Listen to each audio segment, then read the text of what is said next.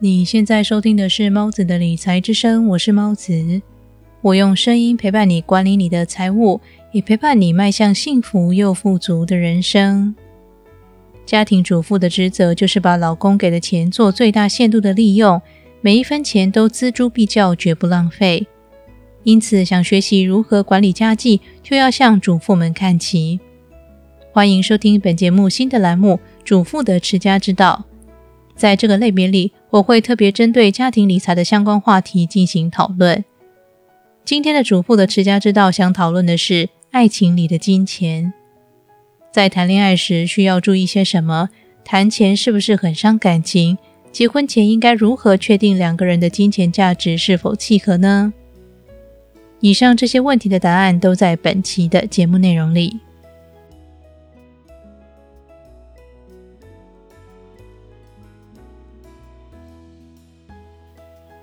在一段长久稳定的感情中，金钱绝对扮演着很重要的角色。因此，处理财务的方式可能成为稳定你们关系的保护伞，也可能成为破坏你们关系的绊脚石。以下我会提出三点在爱情关系中的理财建议，相信听完后你一定更明白该如何处理你们的财务问题。一、结婚前请对金钱开诚布公。如果你们已经考虑携手共度一生，对于彼此的财务状况都要有全盘的了解：是否有存款，是否有资产，是否有负债，每个月的收支情况如何？这些问题在结婚前都一定要详细的讨论。毕竟两个人往后要一起生活，柴米油盐酱醋茶之类的，绝对脱离不开钱。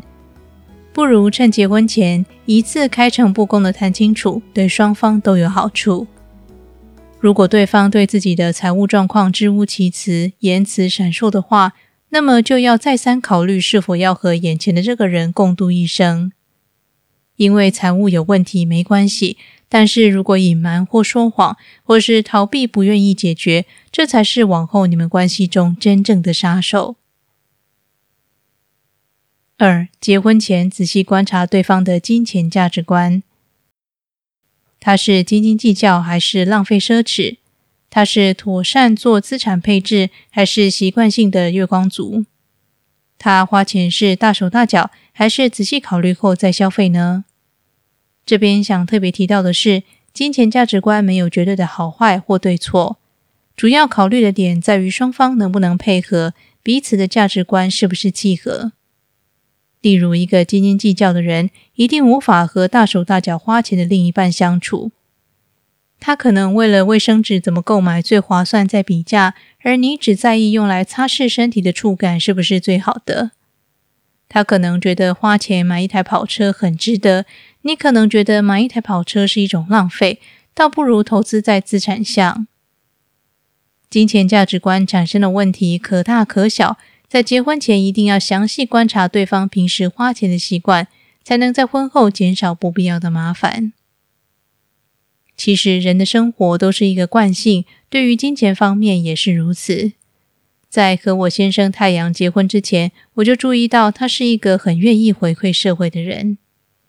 印象最深刻的是，在我们交往期间，有一回我们到麦当劳用餐。当时我们正在排队点餐，身旁来了两个大约十来岁的小男孩，和店员不知说了什么，随后很失望的离开。太阳看到了之后，把那两个男孩叫回来，打开钱包，拿出一点钱递给他们。我们点好餐，坐到位子上之后，我问他：“你认识刚刚那两个男孩吗？”他边吃着薯条边说：“不认识啊。”那你为什么要给他们钱呢？太阳看着我，微笑的说：“哦，因为他们想吃冰淇淋，但是手边的钱不够。反正冰淇淋也没多少钱，我就给他们啦。”这件事让我印象一直很深刻，因为我自己也是只要有能力就一定会捐钱的人。因为我很爱猫，捐款的对象都是帮助猫咪的一些组织团体。我特别心疼那些生病了但是没有钱看医生的猫咪。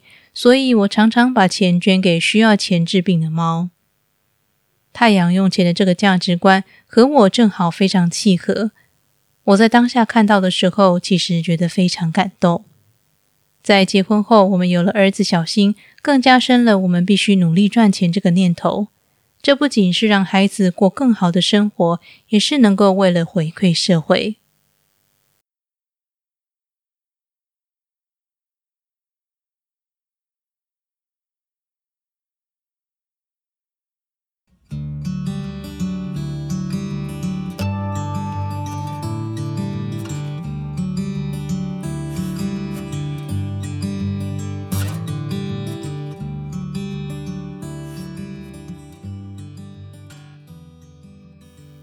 如果你喜欢猫子的理财之声，请把这个节目分享给你的三位朋友。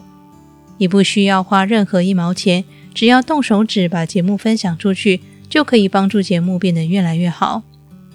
有你的支持，不仅能让节目有更多收入进账，也能让我不断的产出每一期内容。感谢你听完这段广告，也感谢你一直支持猫子的理财之声。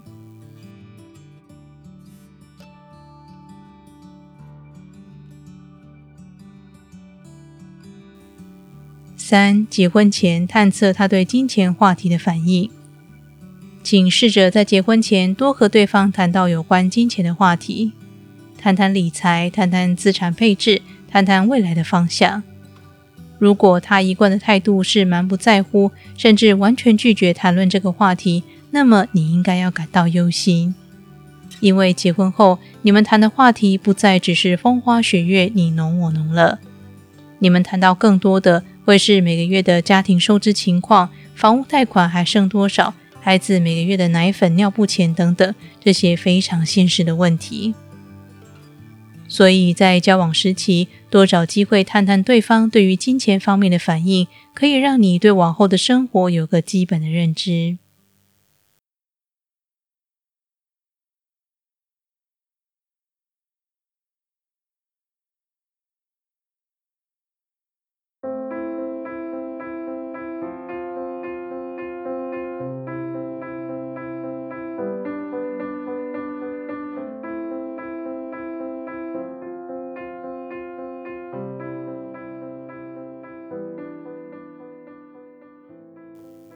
今天的理财练习题是在结婚前，请找一个时间，双方诚实的公开自己的财务状况。在相处过程中，也别忘了仔细观察对方是怎么对待手中的每一分钱，看看彼此的金钱价值观是否契合。最后，多和另一半聊聊有关理财的话题，谈谈他的反应，也让你对未来有一些基本的认知。